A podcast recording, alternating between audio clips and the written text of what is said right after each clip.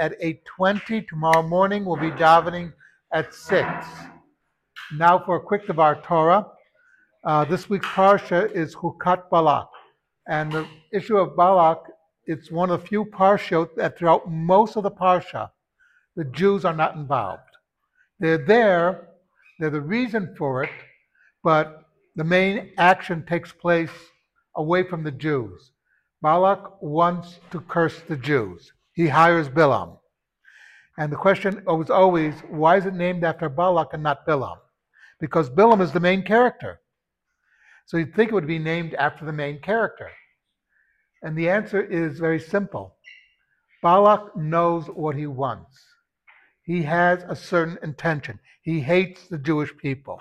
He hates the Jews uh, because the Jews represent morality, they represent the Torah. Bilam is an enabler. In other words, he might agree, disagree, he'll always find an excuse for Balak's behavior.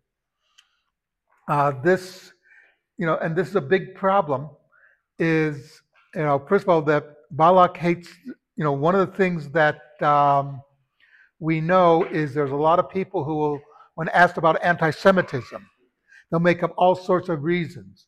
Well, they're jealous, the Jews are successful, they're not, um, etc. They miss the main point. Why does Balak hate the Jews? Not because the Jews are successful or anything like that. It's because the Jewish claim to fame is that we were at Mount Sinai and we got the Torah. Outside of that, we shouldn't be heard of. You know, we're too small. We're less than what? One fourth of 1% of the world's population, if that. Uh, point two? You know, point zero two, whatever. We, we should not be heard of. Yet we're heard of. Everybody in the world knows who the Jews are because everybody has read the Bible. Anybody who's read the Bible knows that there's such a people as the Jews. And the Bible is our claim to fame.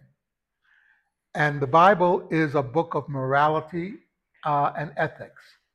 And it's not your ethics, it's not my ethics, it's God's ethics. God is coming down and said, This is how I want you to behave.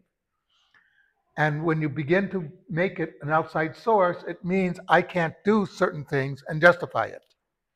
And that's the reason for Balak's anti-Semitism. Is and that's the reason, by the way, the Torah is saying this is why there's anti-Semitism.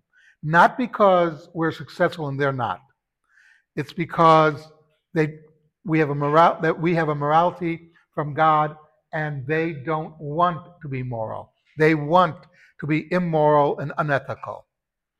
Something to think about, Kaddish Rabbanim.